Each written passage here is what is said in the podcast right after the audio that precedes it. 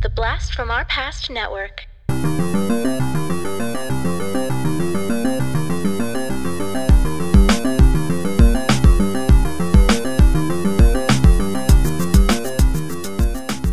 Hello and welcome to the Blast from Our Past podcast. We're the podcast that gives you full on movie breakdowns, TV show reviews, and more, all from the things of our nostalgic past. I'm John, And I'm Adam.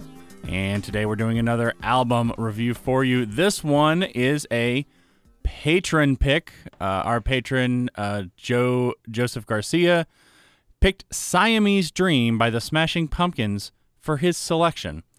And uh, in a second, we're going to throw to Joseph and let him uh, tell tell us why he picked it. But first, uh, Adam, do you have much experience with this album or Smashing Pumpkins at all?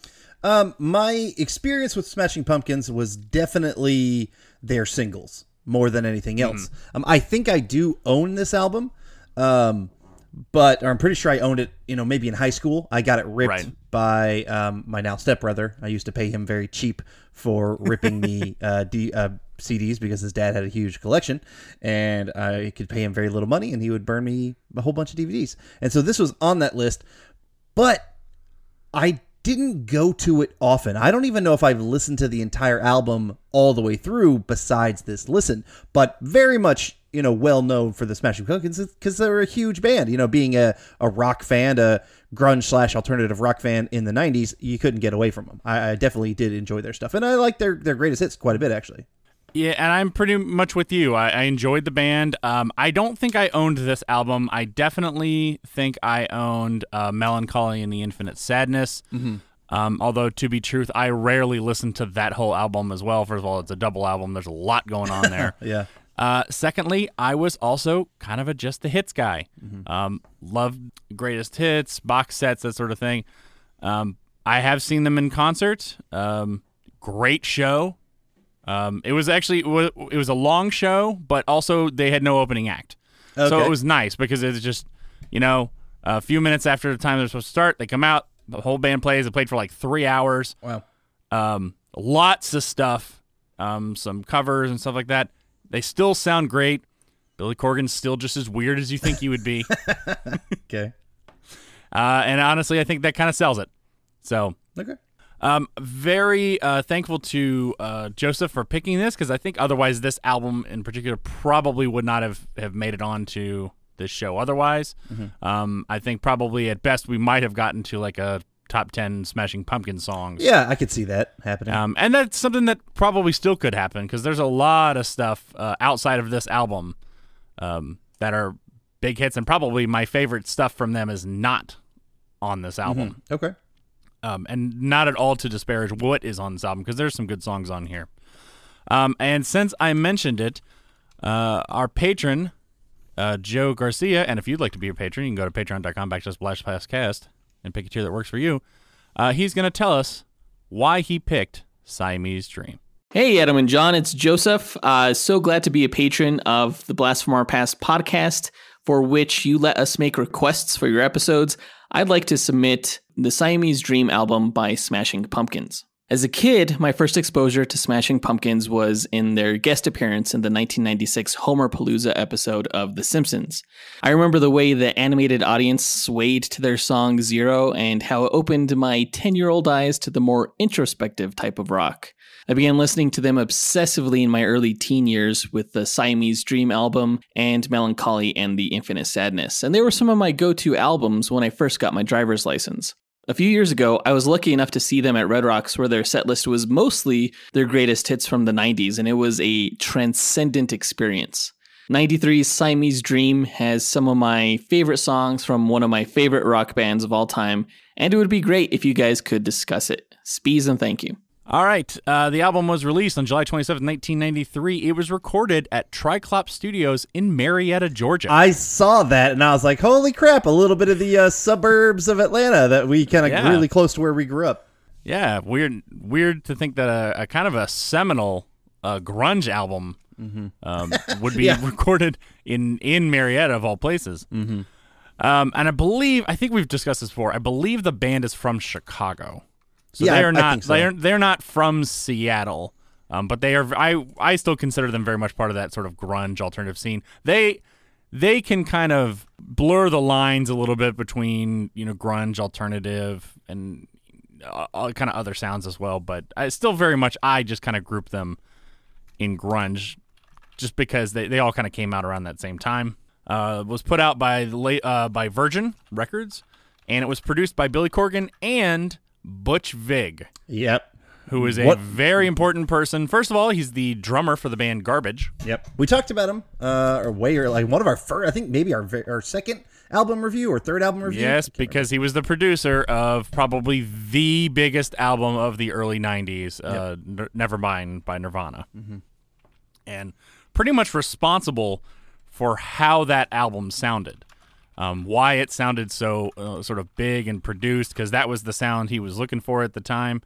And if you've ever listened to any of Garbage's stuff, it totally makes sense now. I like I, I listen to how they produce their things, and I'm like I understand because if you listen to um, oh why did I just blank on uh, Nirvana's first album? Um, Bleach. Bleach. Yeah, if you listen to Bleach and you listen to Nevermind, they sound completely different. Um, and some of it probably did have to do with actually having the money to have more production, but also Butch Vig was just kind of big into that. Um, as a someone who's kind of studying um, album production and mixing and engineering and stuff like that, like hearing the crazy things he did, like he would stack like bass drums in front of bass drums uh, to mic the sound to get a real boomy bass drum sound on the kick and would like do weird things. And and I heard an interview where he and I, we're kind of getting off a little bit but it's Butch Vig related. He had to like twist Kurt Cobain's arm to get him to double vocals because he Kurt didn't want to double the vocals but it's kind of a big thing to to do it. And so his his uh his tactic was to go well John Lennon did it. And so Kurt all right well then I'll do it. Anyway uh yeah uh, so that is uh, the Siamese Dreams little information the band is Billy Corgan on lead vocals and guitars, James Iha as kind of lead guitar, I would say, D'arcy Wretzky on bass, and Jimmy Chamberlin on drums. And the additional personnel, the only kind of person really worth mentioning is on the song Soma. Piano was played by Mike Mills, better known as the bass player for REM. Yep. I saw that. So now I it kind of makes a makes a little bit of sense as to why Mike Mills was there because if it was being recorded in in Atlanta, you know, Mike Mills is probably right there. Yep. To my knowledge, a lot of those guys still live near the Athens, um, Atlanta area. I don't know how true it is. I remember the former drummer for REM famously when he quit went back to farming just outside of Athens. As far as I know, still runs his farm there. Uh, all right, Adam, hit us with some fun facts. Yeah, no problem. So, this album hit number 10 on the Billboard charts. Uh, it did eventually uh, was certified four times platinum um, and allegedly or estimated over 6 million copies worldwide. Uh, it has since been considered one of the fine, uh, finest alternative rock albums and is widely regarded as one of the greatest albums of the 90s, um, even. Um, it's uh from what I read, it sounds like the recording sessions were a bit of a shit show. So like Billy Corgan, as you said, he's he's a weird one. Um, he's also very demanding. He's also very much of a uh, perfectionist, where things, you know, he he I think um, upset a lot of the bandmates and upset himself at times. Uh, D'arcy would lock herself in the bathroom. James wouldn't say anything at all, and Billy would lock himself in the control room. Uh, Corgan often overdubbed Iha's and Wretzky's parts uh, with his own playing, and he even kind of Corgan admitted that there was some truth to the allegations of him him being a little tyrannical behavior at times um, from some of the stuff that got out in the press.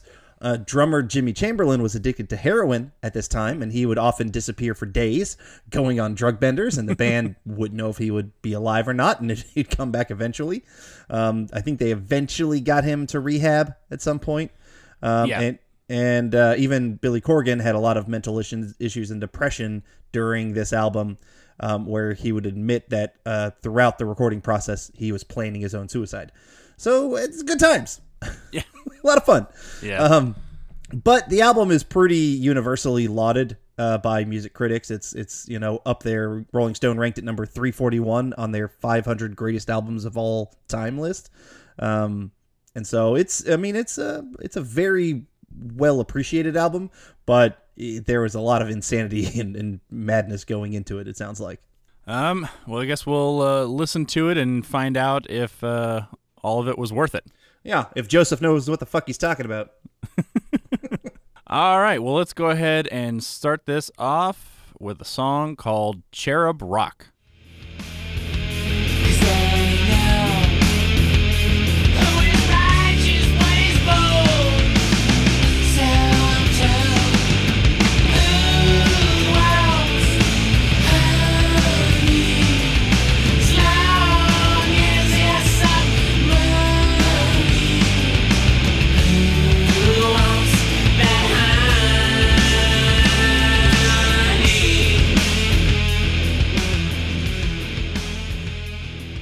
a choice that they make that I really like is, and it seems random, is the drum roll at the beginning. Mm, mm-hmm. It seems like it doesn't necessarily need to be there. I mean, yeah. you could start out the song with the da da da da da da da, and it would still sound cool. But just two random little rolls, and I and I wonder how that came to be. If that was something that they just played around with in the studio, or if that was mm-hmm. kind of how they started. But an interesting choice, and I've found that to be true of most of Smashing Pumpkins' whole discography is interesting choices yeah. in instrumentation, in composition, and what honestly probably helps them stand out uh, in mm-hmm. a lot of cases. Um, it's a cool. I like the lick, the little gu- the not the little guitar, the guitar like at the beginning da da da da da da da. da, da. It's a cool way to build, and then I really like I find myself really liking their distorted guitar sound. It sounds super uh, muddy and dirty, and yet clean at the same time. It doesn't overtake anything. It definitely sounds kind of uh, very compressed, and I find the sound actually to be part of the appeal. Is sort of the unique Yeah. guitar sound and stuff that they've got going on here. And automatically, you can tell for a rock band, Billy Corgan isn't going to sing like any other, you know, singers. He's he spends a lot of time kind of in the lighter, the lighter side of his voice, mm-hmm.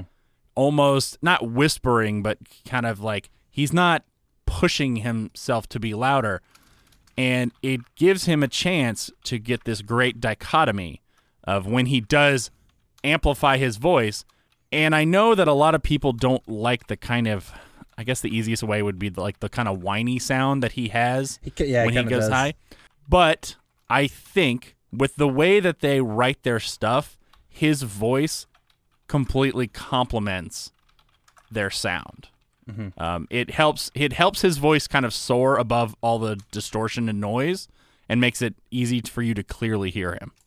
Yeah, um, it does. It also, I mean, not to say uh, their sound is unique, especially how will, risks they're willing to take and kind of change things up. And I do think they give you good story just in their instrumentation and their change of, of you know, um, tempo and, and and you know distortion and all that kind of stuff throughout each song.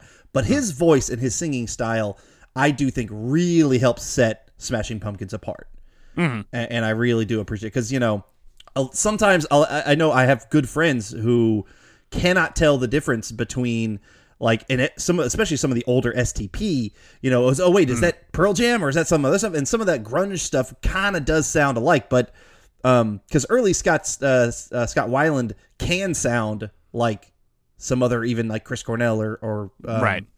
uh, or Eddie Vedder Eddie Vedder. but Billy Corgan, and you're right, the way he has it, almost like a there's almost a whininess to it, but there's a softness to his Yeah. voice, even through the hardest of guitar parts. Um, Yeah. and so I do appreciate it. And this this song is is fantastic. Um, I've I've always liked Cherub Rock. Yeah. It's one of my. I mean, it would be definitely one of my top ones. It's, again, it's a single. It's one that I knew before this. Um, it hit number seven on the modern rock charts. It was actually nominated for a Grammy Award for the best hard rock performance. So um, It was uh, apparently one of the last songs written for the album, and the lyrics relate to Corgan's relationship with his perception of the indie rock community and larger media. Which totally makes sense. He's not a fan of a lot of that stuff and Yeah. other things, so he's going to write about it. Yeah, it. it, uh, I saw the watched the music video for this one as well, and uh, it was fine. It was basically they were in a forest. Uh, the band was performing in a forest, and you know sh- it was shot outside. It was shot on Super 8 film. Uh, some interesting color effects to it, and other kind of like some timing things and shutter speed stuff, and just the way it's cut is. I think it's interesting. It feels very grunge video to me, um, which makes a lot of sense because the director was Kevin Kerslake or Kerslake. Uh, I think Kerslake, who directed multiple couple music videos for Soundgarden, Primus, Sonic Youth, Helmet, Nirvana, Mazzy Star, and Stone Temple Pilots. Nice.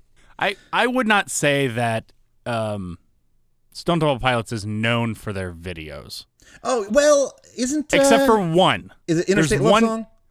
Well, that's Stone Temple Pilots. Did I say Stone Temple Pilots? You said you said Stone Temple. I Temple meant Pilots. Smashing Pumpkins. I'm sorry.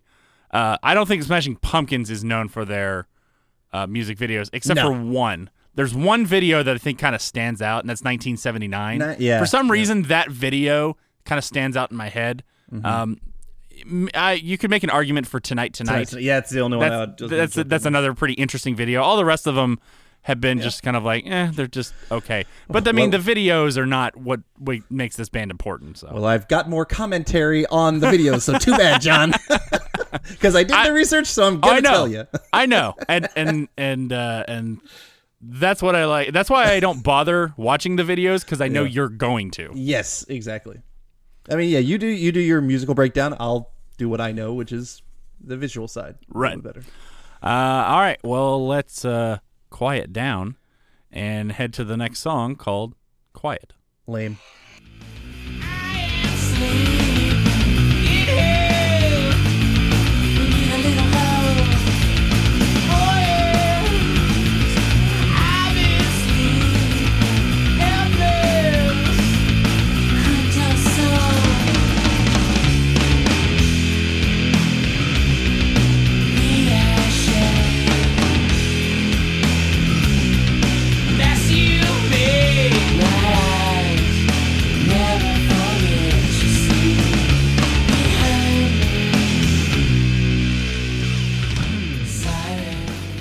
Opinion on this song is a little kind of middle of the road, I guess. Is the best way oh. I'm going to say it.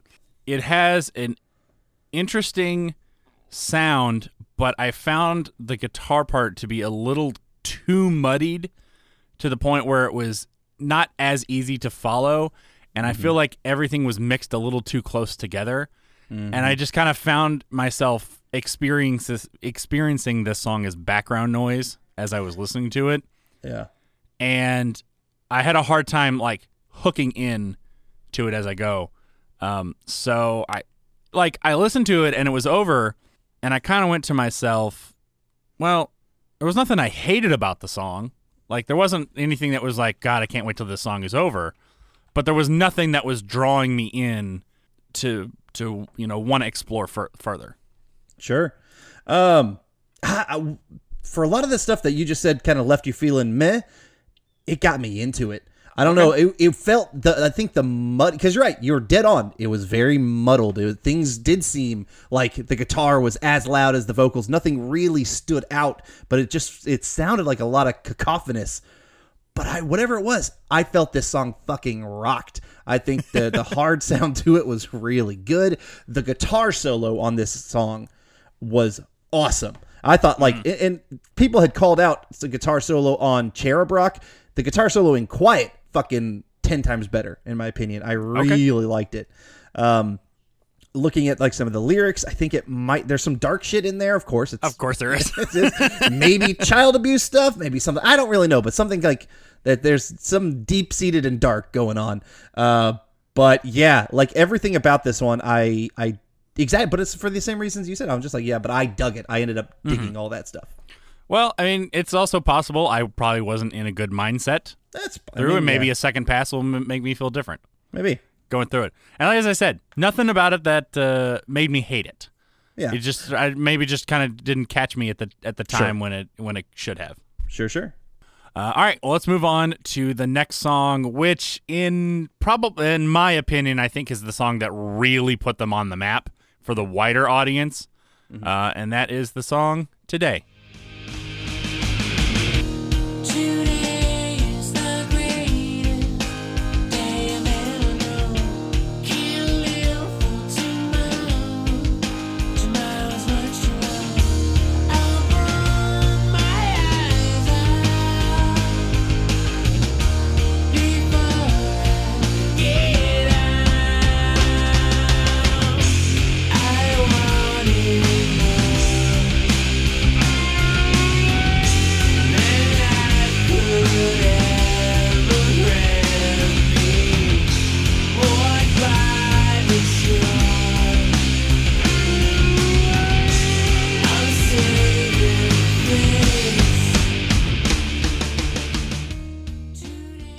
What I think makes this song work is it is a song of ups and downs. Mm-hmm. Um, simple, a very simple lick to start us out. Nothing. It's not a crazy lick. It's one. It's a pretty easy guitar lick. It's one of the first guitar licks I ever learned. Yeah. because it's it's pretty easy to learn. And then yeah, seems very simple. the uh, the you know distorted guitars kick in and they make it again dirty and big, and then it immediately dies down. You know, uh, the drummer switches to the ride cymbal, which is a small thing, but I think it sort of helps sell the dichotomy because when the drummer is really pushing the heavy sound, they don't typically go to the ride cymbal; they go to the hi hats or or crash cymbals, and Yeah. he's accentuating all that stuff by switching to the ride cymbal during the verse, which is something that isn't often done. I'm not saying it's never done; it's just not often done, especially in rock, and that helps sell a word that I'm probably going to end up using a lot the dichotomy of this song, the ups and downs, the heavy and the light. And uh, I think that's one of the reasons why the song it was successful. Is it's an interesting song. It is. It draws you in. Yeah, and you're right. We will probably use that because they do that frequently throughout this album. Mm-hmm. Um, but yeah, the song super popular. A hit number four on the modern rock charts is definitely recognized as one of their most well-known and better songs. I think throughout you know throughout their time. The song itself seemingly upbeat. You're right, ups and Right. downs, maybe manic depressive, definitely depressive at times because uh, Corgan wrote this song about a day in which he was having suicidal thoughts. Um, so when you really look at some of the lyrics, you know, he he even talked about he told Rolling Stone magazine that uh, I was really suicidal. I just thought it was funny to write a song that said today is the greatest day of your life because it can't get any worse. You know, because depressed people like that and suicidal people like well every day is worse than the one before. So it's like hey this is the greatest day of my life right now because I'm not gonna have to worry about anything again. Um, yeah, I, I liked uh, particularly Michael Snyder of the San Francisco Chronicle said the song is downright pretty as rock ballads go, uh, but that Corgan manages to convey the exhilaration and tragic release he seeks. So it, it's got ups and downs. It is so so interesting of a song, um, but it's got like that. There is that happiest happy enough feel that like people listen to it and they can cling on to it. I really really like this one. Uh, that did of course watch the music video. And uh, here you see like it's Billy Corgan in an ice cream truck. He's like an ice cream truck driver going through almost like the desert. He's kind of like picking up different people who are like the band members and whatnot. Um, it's kind of pretty saturated. Um, he's apparently Billy Corgan said that the video's plot was inspired by a memory he had of an ice cream truck driver who, upon quitting his job, gave out the rest of his ice cream to the neighborhood children. He was just fucking done and said, "Here, just take all the ice cream," which is pretty awesome. Nice. Uh, it was directed by Stephanie Sednaoui. Sedanu, I'm not sure. Uh, she did some other great music videos. "Give It Away" by Red Hot Chili Peppers, "Sleep to Dream" by Fiona Apple, and maybe the maybe her most well known is "Ironic" by Alanis Morissette. The Okay. in the car hopping around. Yeah. So yeah, but um, overall, this is a this is a fantastic song. Uh, all right, well, let's go ahead and move on to the next song, which I'm going to say I just now noticed. I'm looking at the list. Out of the 13 songs that are on this list, 10 of them are just single word titles. I know. Yes, I saw that too. I was like, okay, interesting. Uh, all right, well, let's go to the next one, which is called Hummer.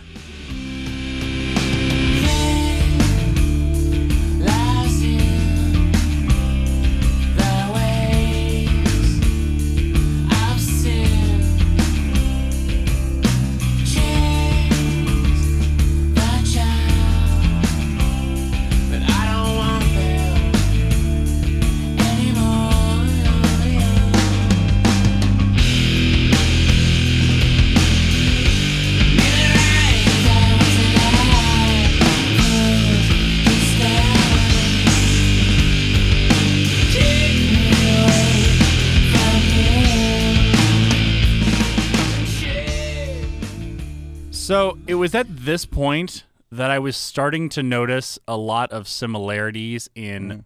melodic choices and vocal tones in Billy Corgan's. Yeah, singing. his he follows the same ha ha ha, ha that Yeah. whatever it is. Like he does the same kind of thing every song. A lot. A lot. and it works, but it does get old. And you're we're only four songs in, John. We're already four songs in. I know.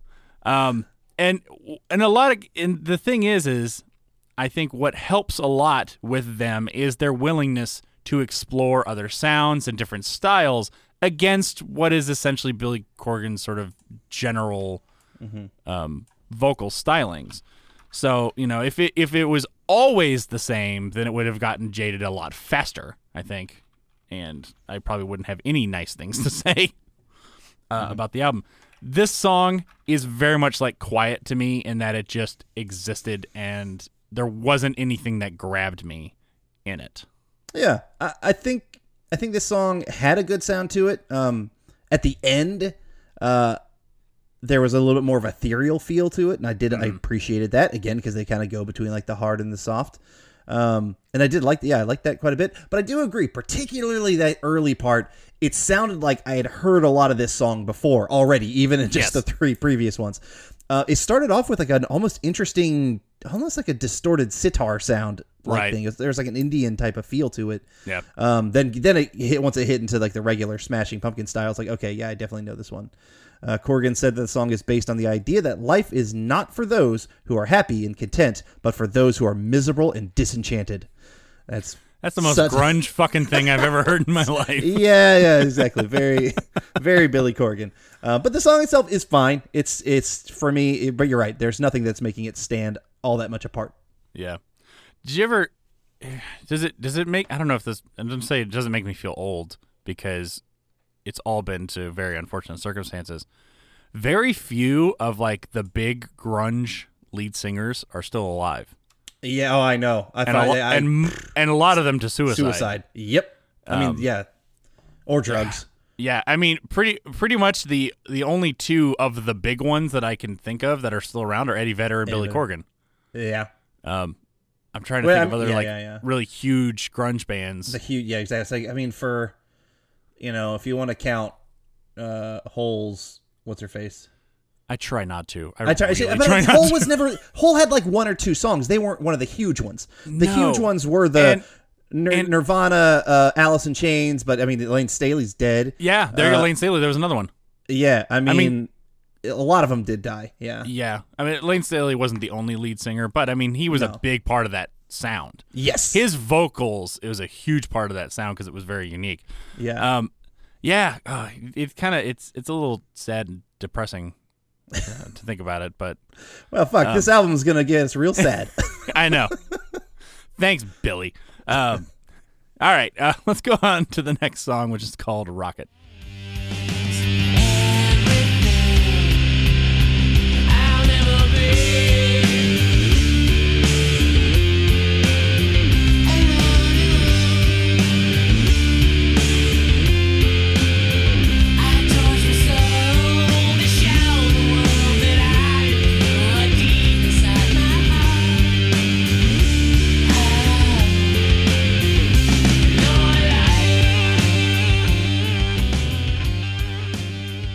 Okay, so the guitar here, the way the whole song starts out, sounds kind of similar to a little bit of Hummer, a little bit of Quiet. Yep. But for some reason, the the lick that they've chosen and whatever really hooked me on this one. Um, you're getting a little bit of a kind of southeast uh, Southeast Asian flair in this in the in the like the scale they're using and I find myself really bobbing my head to this one. I mean, as much as you can bob your head to a grunge song. Yeah, yeah, yeah. I, I like this one as well. It was the fourth single from the album, hit number 28 on the uh, mainstream rock chart. Um, though it was one of the few singles that did not appear on their Rotten Apples Greatest Hits album. Really? So wasn't included on that. Uh, even, even though it did chart and whatnot. But yeah, I mean, the song is pretty good. I mean, it's not it's not top of the album for me, No. but it's definitely solid, like, you know, good Smashing Pumpkin sound. Yeah, and I, I really think that the the guitar lick in this one really helped sell it to me. was just because it was very interesting and it sounded a, a little bit d- d- I don't- not too different. Like I said, it was I was it was reminiscent of stuff we'd heard already, Yeah. but for some reason that particular uh, lick just kind of hooked me. Sure. So, uh, Corgan once said about this song uh, there's a line from the song Rocket bleed in your own light. And I want to bleed in my own light. Not in Kurt Cobain's, not in Perry Farrell's. I want to fucking bleed in my own light. Um, that's what I'm about. That's what he said. so, uh, I did watch the music video, of course, for this one, uh, where it's a group of scientifically like intelligent kids uh, receive an interplanetary broadcast from the Smashing Pumpkins and set out to build a rocket to fly to another planet to see the band perform.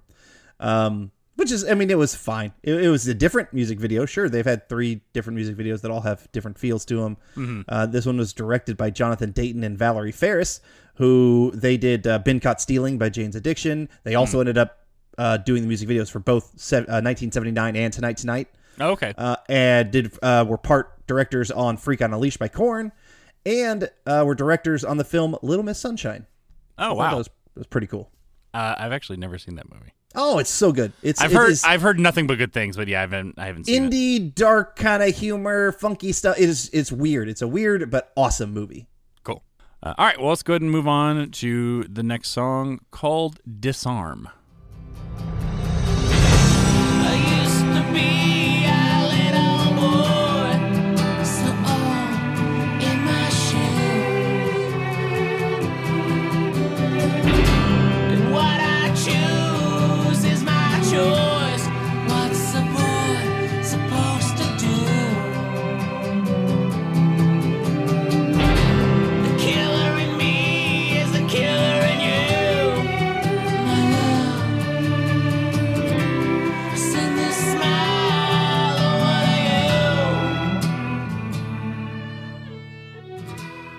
Automatically, the arrangement of the song puts it apart from everything else. We're getting acoustic guitar, we've got Yeah. strings, we've got percussion, timpani, uh, uh, chimes, Bells tubular or something. bells, Yeah. and it doesn't necessarily make it sound grunge, but yet still grunge at the same time. Mm-hmm. And I think that's one of the reasons why this song and the band, as I've said before, is so successful is their willingness to kind of put themselves out there and do other types of sounds for what they're doing. And it's a, I think this is a great song. I do too. Like this is actually one I did not remember it. I was like, disarm. Okay, I don't know this one. And then once it started going and the, the doo doo, I was like, oh yes, this Yeah. is a classic. This is a fucking Smashing Pumpkins classic, and it is. It definitely stands out. The addition of the strings and the bells and whatnot, and percussion, it adds an epicness to this song. I like that epicness. That's exactly that. That's exactly the feel. Yeah, It feels like Um, an epic tale. Yeah, it, uh, is the third single from the album, hit number 40, 48 on the on the Hot 100 airplay charts. So this was, uh, I think, the big, technically the biggest um, charting song from the album. Uh, Billy Corgan stated that the song reflects the shaky relationship he had with his parents while growing up. So, of course, about some troubled troubled things and whatnot. Uh, but yeah, the, this song there's they do go in these different directions and it is really helping me you know with only one of the songs so far being like well this seems a little derivative you know when we were talking um uh hummer. Um the other ones even though they do fit fair like pretty squarely in the grunge alternative style they all have enough variety that i'm just really liking it. Yeah. um, the music video, which is mainly black and white and shows the members of the band like over a green screen, kind of floating over a house and seeing an old man under an underpass, and it's home movie kind of look to it, but it's nothing special. Um, it was directed by Jake Scott, who is the son of Ridley Scott. Oh. He dire- directed uh, REM's "Everybody Hurts." Uh, Love Spit Love's. Am I Wrong? I'm only mentioning that because that's one of my favorite songs, period. Um, Soundgarden's Fell on Black Days and Burden in My Hand, and Live's Lightning Crashes. Okay. Uh, all right. Let's move on to the next song called Soma.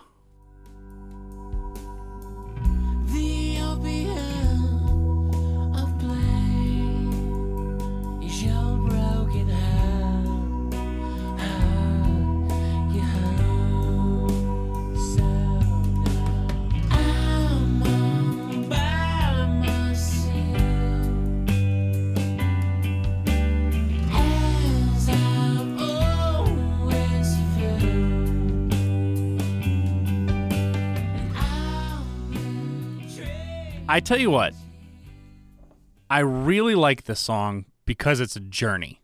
Yeah. It's a journey from beginning to end. It it the song grows. It it kind of goes. It has its it ups its ups and downs, and it's I if I was the type of person that uh, got high, I could see myself getting high to this song. Sure. Okay. I can see that. Yeah. Um, there's an I can't remember which one it is later, but I'll mention it. Um, also another kind of journey song, but it is why I like this one. You get the qua- qu- quiet, soft, emotional, and then it kind of comes in hard, distorted about halfway through, just a little over halfway through, and then it kind of backs um, backs down again at the end. And you're right, it is a journey. It's it's very enjoyable. Uh, apparently, the song was originally called Coma. Uh, Soma itself, though, does refer to the hallucinogenic drug that was featured in uh, the Brave New World book by uh, Aldous Okay. Huxley. Yeah. That was one of the ones I had to read in high school. I never I had to think read it. it, I think it was one I actually did read, and I don't remember a damn thing of it except Right. for like Soma being this drug. And there's a lot of allusions to Soma in throughout pop culture and whatnot. Um, but Corgan said the song is based on the idea that a love relationship is almost the same as opium. It slowly puts you to sleep, it soothes you, it gives you the illusion of sureness and security. So, uh, yeah, I mean the song itself, right? Journey, it's it's a good sit and listen song. Um, but I I appreciate that. Yeah. Uh, all right. Let's uh, move on to the next one called Geek USA.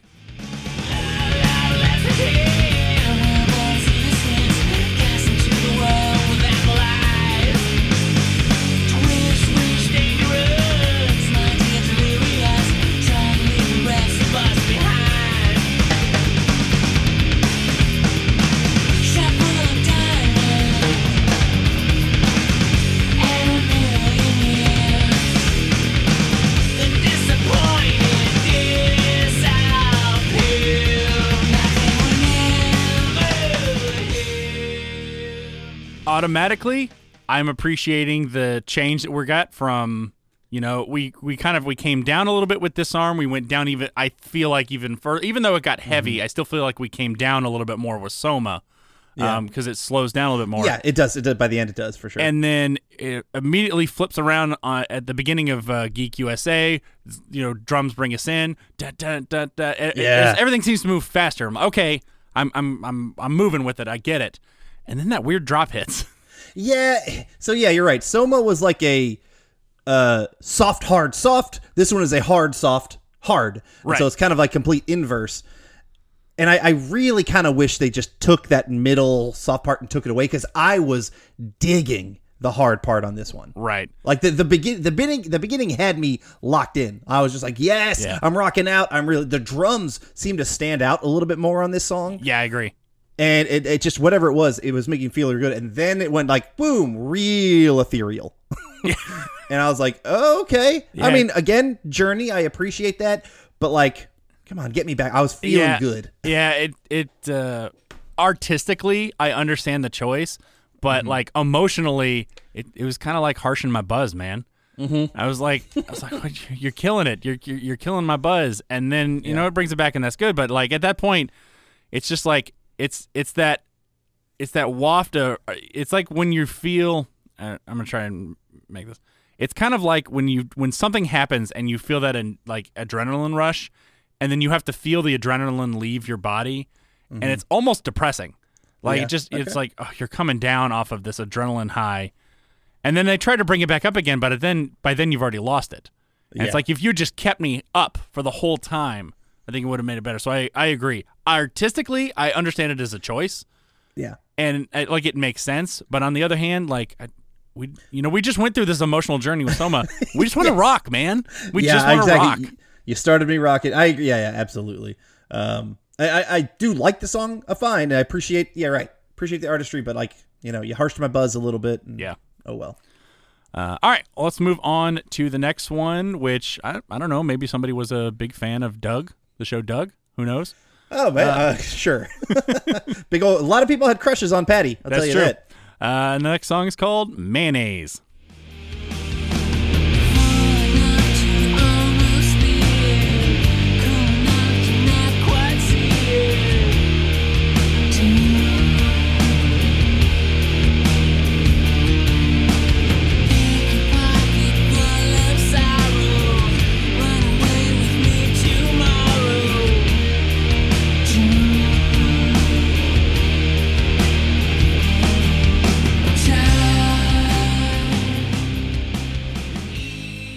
So this is another one that kind of takes us a little bit of on a on a on a journey a little bit. Starts softer, gets heavier.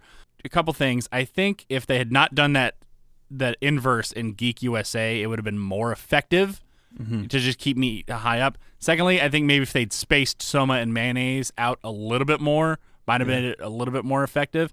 I like Mayonnaise. I think I liked Soma better. Yeah, I think I'd agree with that. But I mean, yeah, I like them both. You know what? I might Okay. put them equal. They're both. You're right. They're both Journey songs. Um, starts off very gentler. Even though when they get the distortion, the tempo is still I feel a little bit slower than some of their other ones when they even like crank it.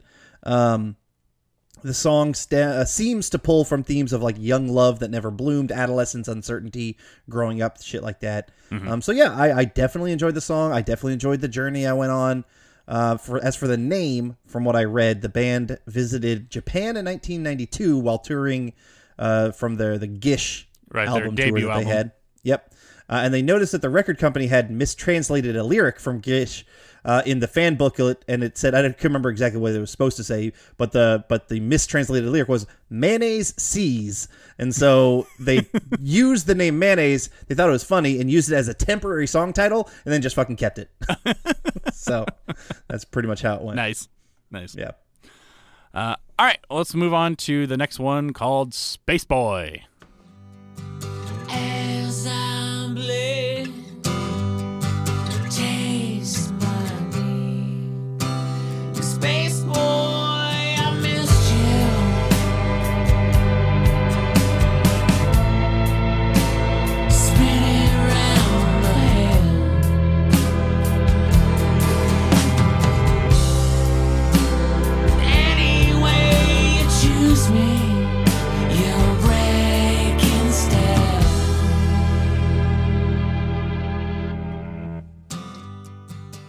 Here again, I appreciate that we've we've kind of gotten back to that sort of disarm sound, the acoustic guitar with some strings, um, and it was a fine song.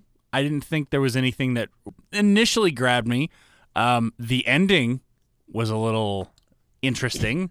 Yes. they added a uh, um, a sample of some of a lady talking, and I'm not sure what it was from.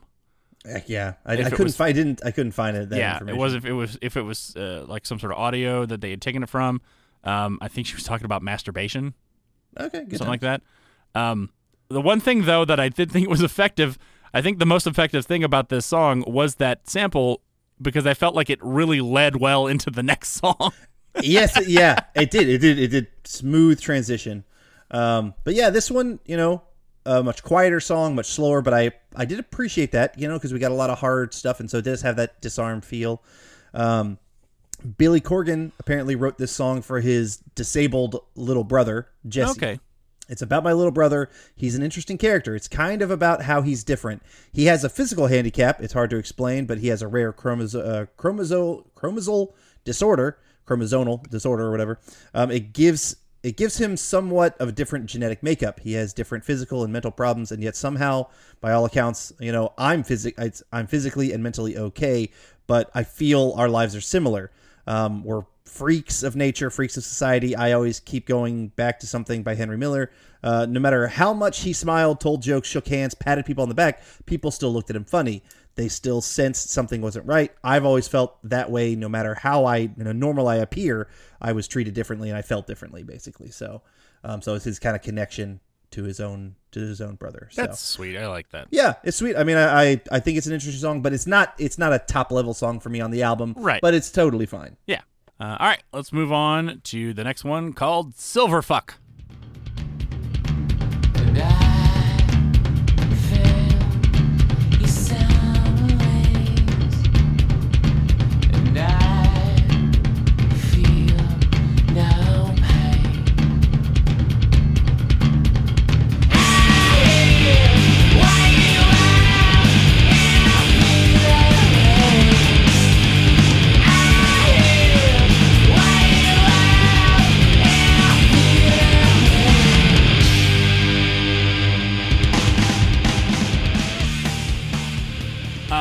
say this song is a silverfuck.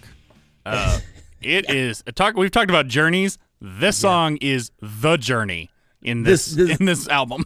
this is the one that I wrote down. I was like, I remember I wrote down Journey, and this is definitely the one that I talked about. This is definitely a Journey style song. Um, not the band, but the song itself is a Journey. Um, but I actually, I, I really liked the beginning. The the distortion and the rock was fe- making you feel good. Um, you know, you get that you know middle. I mean, they are following a similar formula with a lot of this stuff. Right. You realize, um, but I am still liking it. You know, uh, and then by the end, so it gets you know, it's it's harsh. It's good rock. I dug it.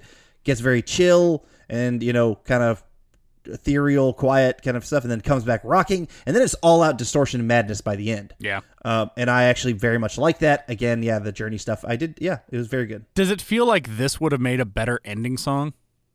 Oh, I can see that. I mean, I liked their ending song personally. I think Okay. it fit their style. Okay. Well, Yeah. we'll talk about that when we get to That it. That would have been the end on the hard, you know, because we talk about this end on like a hard note or end on like a quieter note, Right. And they kind of did the quieter note. This would have ended on like that, just all out madness. Right.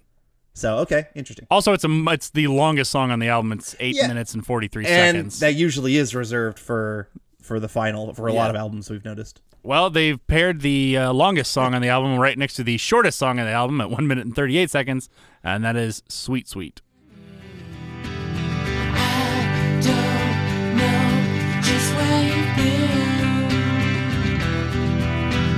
I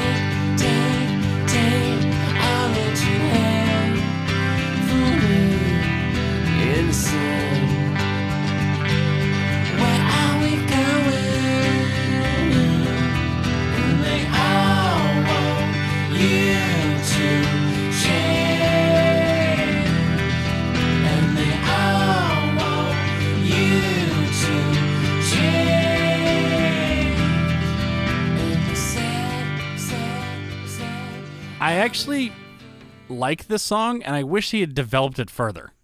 Okay, I wish he had actually turned this one into a full song and uh, maybe one of the other songs they probably could have just gotten rid of and I'd have been fine with it. yeah, I can say. I mean, I liked how they had this paired almost Right. with Silverfuck. The sound was totally different too. Yes. Um, and so I very much appreciated them being put back to back. Uh, the song itself was fine, but I think particularly it worked really just well, like in its place in the album. But yeah, maybe if they developed it more, I would have liked it better because it was it was nice. It was a sweet, almost like a sweet, sweet song. yeah. Um, and so yeah, uh, you know what? It could have totally been uh, you know longer. You know, give it a full two and a half minutes or something, and I would have liked it better. Better, but it did fit. It still fit really well for me in the album. Okay. Fair enough. Yeah. All right, and that brings us to our final song, which is called Luna.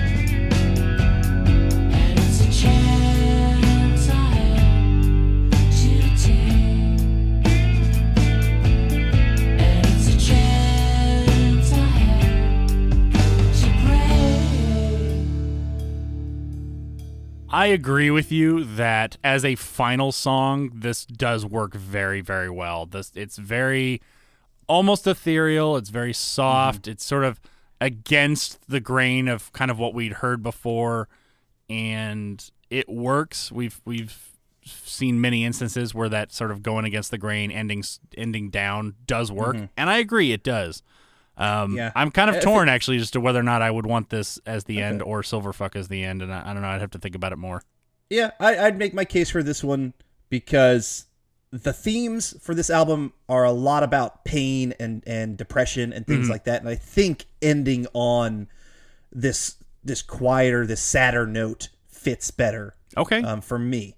So, but it is it's a it's a pretty song, um, and I think yeah, it just kind of fits as it is.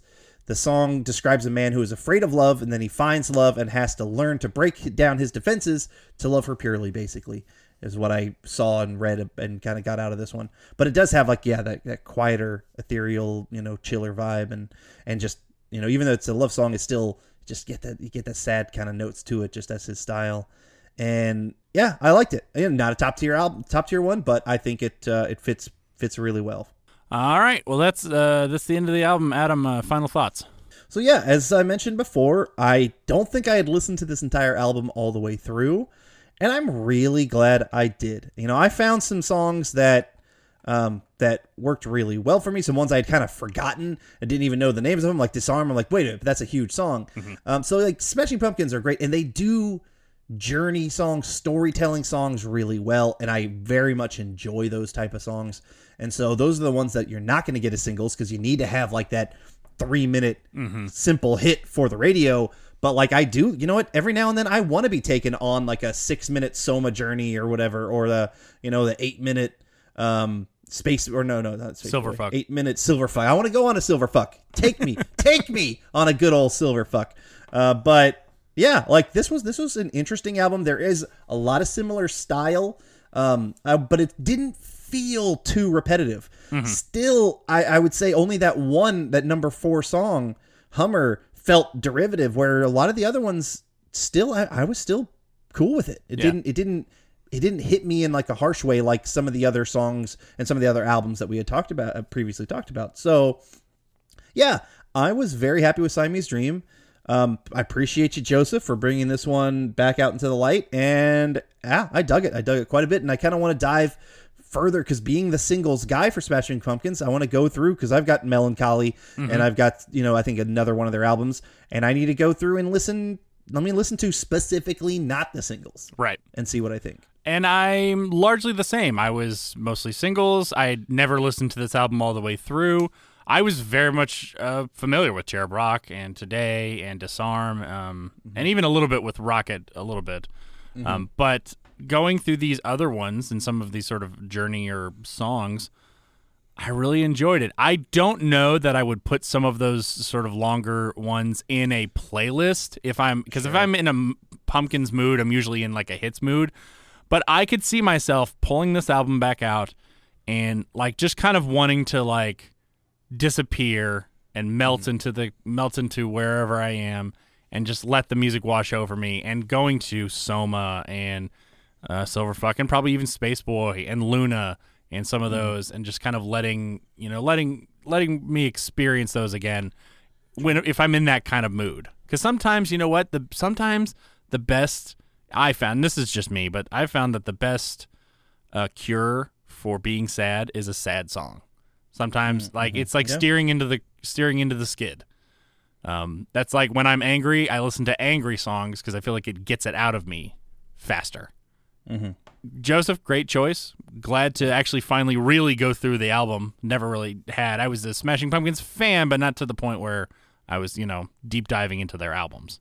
So uh, that was our review of Siamese Dream by the Smashing Pumpkins. Please join us next time as we're joined by patron Stephen Wilhelm to break down the 1997 film Con Air, discuss the Showtime show Dexter, and recast Con Air using actors of today. If you have any questions or comments, you can reach us at blastfromourpast at gmail.com. And if you want to suggest a movie or TV show from your childhood or to be a guest on the podcast, go over to patreon.com backslash blastpastcast and pick a tier that works for you. To find us on social media, search for at Blast Past Cast. So until next time, I'm John, And I'm Adam. and thanks for joining us. See you next time.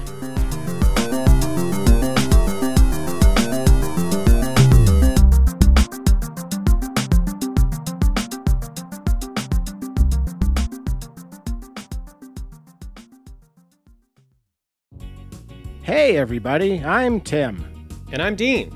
and we're the hosts of Talking Back. We're a retro based podcast covering movies, comics, video games, and more. Check us out every Monday where we hit the rewind button and dig into some of our favorite content from the past. We like to keep things fun, lighthearted, and informative. Do you feel like you need more nostalgia in your life? Then check out Talking Back. We're available everywhere podcasts are found.